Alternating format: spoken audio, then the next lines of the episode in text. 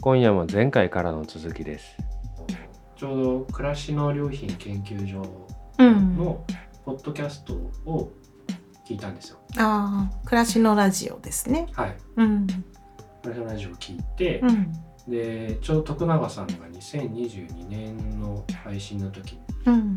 確か2022年だったと思うんですけど、うんあのえインタビューをね、あそうですの受けてましたね。はいうん。で聞いてあの言葉に対する関心とか好奇心興味が大変強い方だったんだなうん。とかまあそのそういうところからあとコピーライターでもうん。終わりだったっていうところでも、なんかあのこうぐっとこう言葉に対しての興味をそそられているんですよね今。うん。でさっき話したようなあの、うん。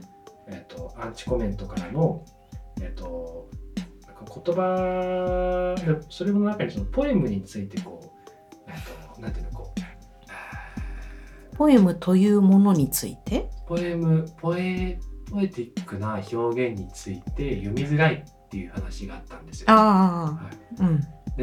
僕自身あのポエムだとは思ってないしポエムが悪いものだと思わないし、うん詩ですしね。うん。でえっ、とそのポエティック詩っていうのもその書き手であったり読み手の人の中にある作り手の中にある心の動きであったりとかあとまあ僕だとあの詩詩を書こうじゃなくて自然の中に行って自分が見て眺めて体験したことを書こうとすると、まあ、結果的になんかロマンチックな文章になるんですよね。うん。うんそのあのーなんだろうこう起承転結じゃないですけどこうあのー分かりやす誰が聞いても分かりやすい A が B で C になりましたじゃなくてなんかいろんなことが同時多発的に起きてその結果なんかすごくよく分からないけどこういうことが感じられましたみたいなのうん内容があるから、うん。やっぱりこうそういう自然科学自然について自分が感じたことを語ろうとするとあの結果的にこうポエティックになっていくっていううん。のがあったので、うん。そういう意味で、うん、と言葉これも言葉だからうんまたこれも面白いなと思って、うん。うん、こう伝わりづらさでもありつつそういうポエティックだからこそ伝わるっていう人もいいるわけだからうんなんかこの言葉っていうのはどういうふうに自分が接していこうかなとかあとはどう、うん練習しようかなとか、うん。うん、あ徳永さんとはこう個人的に交流というか、あのお仕事で、えー一緒にやってらっしゃったんですか？そうですね。あの、なので私も商品開発を長くやっていたので、その商品コピーを考える時とかに、はい。あの、まあ、ずっとこう、あの、コピー工房っていう、あの、養成所のような、あの、授業のような、うん。あの、場をですね、はい。ずっと設けてくださっていて、で、月に2回ぐらいその、あの、タイミングがあるんですけど、そこに対して、あの、MD たちが次どういうコピーにしようかなみたいなことを持っていくととそこに対していろんなあの優しいアドバイスをくださると。でその時間が終わるとなんかこうちょっと浄化されたような気持ちになるっていうか、うん。まあ、さっきのそのあの本当に意味のある、まあ、言葉のコミュニケーションするとちゃんと相手に届くっていうことにちょっとつながるんですけど、まあ徳永さんは本当にあのその子が発する言葉だけじゃなくてその奥に多分その人自身を見てくれていたというかなのでそれが終わるとコピーコボが終わるとみんないろんなことが多分出し切れていて。まあそのある意味デトックスじゃないけどはいあの抱えてたモヤモヤとかを全部こうそこで解き放ってはい正解に近いものを自分で掴んで帰ることがまあできてもう小さいあのコピー1つ2つっていうことであっても何かなんか達成感があるような回だったんですよね。なんかそれがあの私は本当いつもなんかジョーカーと思ってたんだけどあのそんなや素敵な時間だったんで。あのまあ、今回の展示はあの商品開発をやっていたメンバー、まあ、うちうちのメンバー OBOG みたいなところも含めて多分すごくあの喜んでくれる方がたくさんいるんじゃないかなとは思います。まあ社社内のねあのメンバーのためだけの展示というわけではもちろんなくてうんその徳永さんがあの一緒に紡いでくださったその言葉っていうものを初見で来てもあのすごくつかまれるものがあると思うのでもちろん初見で来られた方もあの楽しめるというかうん。あの良い思いを抱いて帰っていただけるようなものにはなってるかなと思います。うん。楽、しみです。はい、えーね、コピーライター、コピーライティングが今やっぱり興味があるので、うん、その無印のではないんですけど、あのはい、イチコの広告写真がすごくきなんですよね。うん、でえっとあれもあのコピーライターの方が、まあお名前は知ったんですけど、うん。あのコピーライターの方がいてで写真家の浅井新平さんがいて、でディレクターのアートディレクターの方がいて、うん、でなんか最初その3人チームで始めたらみたいででそれであのーまあパーッとしたスッとしたうん、写真の中にあのね皆さんごじゃご存知なんで説明風ですけど、うんあのイチコのボトルがこうポンと至ってで真ん中に、あのコピーがこうパッと入ってると。で読むとなんか自分がスッとするんですよね。ううん。ん、であれをね僕一回やってみたいと思ってうあん、の試みたんですよ。倉本いちこ。はい。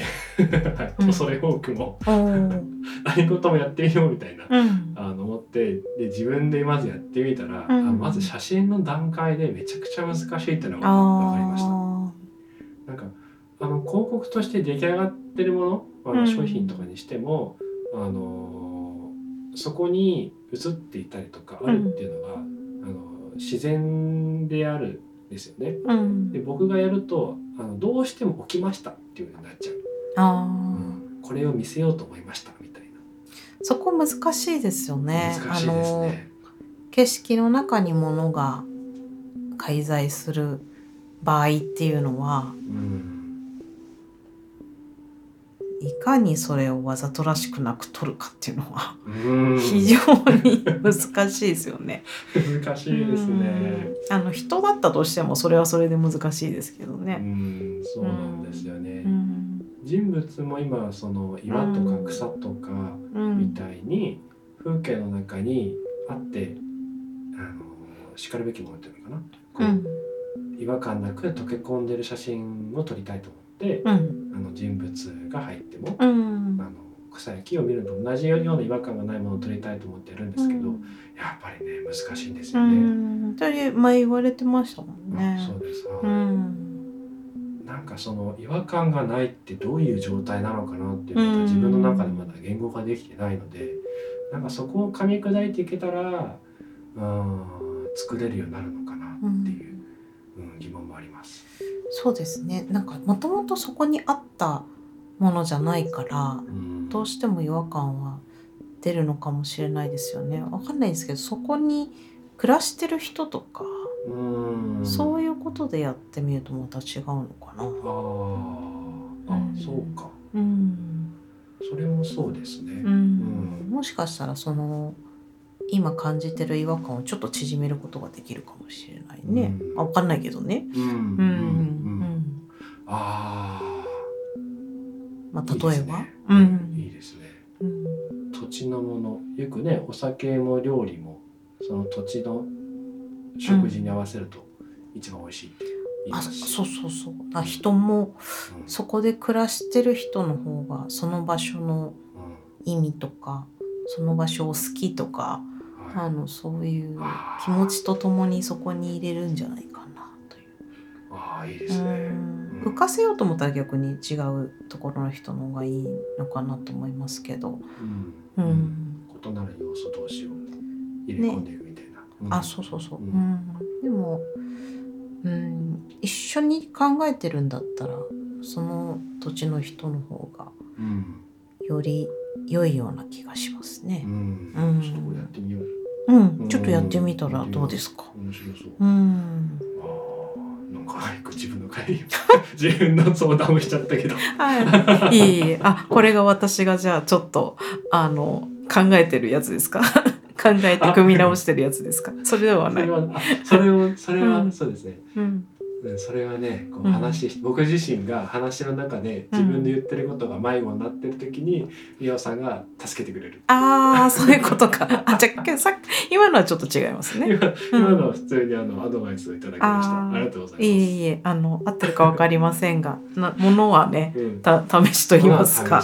はい。うん。何でもトライをしてみるというのはすごい倉本さんのねあの長所でもありますのでぜひやっていただいたら良いかと思いました。やっぱねうん。自分の人生は自分が今回初めてですからあとね。ああそうですね。そう。うん。うん、なんかねいろんなあとそのいろいろやってみようっていうのもそのいろんな人がいろんなやり方で過去の事例とかいっぱいありますし、うん。あの歴史っていうのもありますからある程度の予測とかこれはこうやったらこうなるとかは立てられるのは立てられるんですけど、うん。あの本当にそうかなっていう疑問を抱いた時にやっぱちょっとやってみたいとか、うんうんあとはあの可能性を見つけていく高めていくっていう過程ではやっぱりそのこれをやったらこうなったから次こうやってみようみたいないうのはやっぱ必要だなっていうのも分かりました。うん。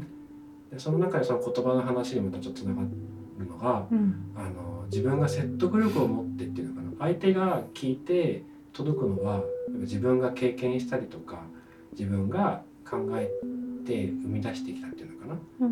いう言葉しか相手に伝わらない本当のところ伝わらないのがあるなっていうのがあるので、うん。うん。やっぱりこう本読んだりとかいろいろあの勉強してあの知識を得ることはできますけど自分自身の中から出てきてるもの以上のものは生み出せないんだなっていうのはいろんな方とお話しして感じます。うん。本もね勉強にはなるけどね。うん。本の内容を丸写しで喋るんじゃなくて本の内容を受けて、あの自分の試行錯誤のあそうだね。本を受けて自分がどう思ったとかうん。これをやってみようと思ってやってみてるとかそういう方が自分の肉声かもしれないですね。はい。うんうん。今回はまあ言葉っていうところでも僕がこう気になってうんいることであったりとか、あとちょうどまあ宮尾さんがねあの宮尾さんがっていうかご登壇。ご登壇のご登壇のお知らせ。あるはいっていうと。ころでも、すいません。言葉あいえいえいえ、うん、言葉っていうものがねこう僕らちょうど僕らの間にあとってそうね、うん今はい今ちょうど言葉をについて語り合いたかったので、あるって感じですね。ですね。うんなんでぜひねこのタイミングでもあの皆さんがね今日聞いてくださってる方が、うんあの言葉に対してどのように接してらっしゃるのかなとかあどういうことーを大事にしてるのかなっていうのもうんなんか聞いてみたい聞いてみたね。いですね。うんうんそうだあのアンケート取ってるんですもんあそうなんね。です。アンケート取ってます。ちょっと来てましたよね。はい。ぜひあのそうそう。あの聞いていただいてる方からのあはの気軽なメッセージあの感想でも構いませんし取り上げていただきたいこととか、い。うん。あのぜひアンケートに書いてもらえたら嬉しいなと思いました。なんかあのアンケートに来てるので まさかのあの好評な コーナーがありましたよね倉本さんの。あの、まあ、今夜の献立とかね。夕飯夕飯の献立っていうのを僕ジョークで一つで入れといたら結構それがあの票が高くてあみんな夕飯ないものかなみたいな。今夜どうしようかなって思いながら帰るのよね。あの、うん。多分ハミストの、はい。あの聞いてくださってる方の,、うん。あの期待値の一つがはい私たちのゆるトークなんだと思うんで、あのまあい近いタイミングでうん。倉本さんの献立について語る 回も持ってもいいかもしれませんね。近所のスーパーの割引の時間の話とかもしうますね。んうん、がそういうこうちょっとクスッと笑えるようなねとかああの疲れた時に聞いてもらってちょっと癒されるなみたいな、そうういう存在でもありたいですよね。はい。うん。うん。うん。ちなみに僕の今夜の夕飯はあの鶏肉の塩麹をつけたやつを醤油とみりんで炒めたものです。ああそれはとても美味しそうですね。もうめちゃめちゃうまいんです。うんちょっとね、あうんの香ばしいをつけるのが僕好きなんです。塩麹はね結構焼くとねね、焦げ目がついてねそうそう。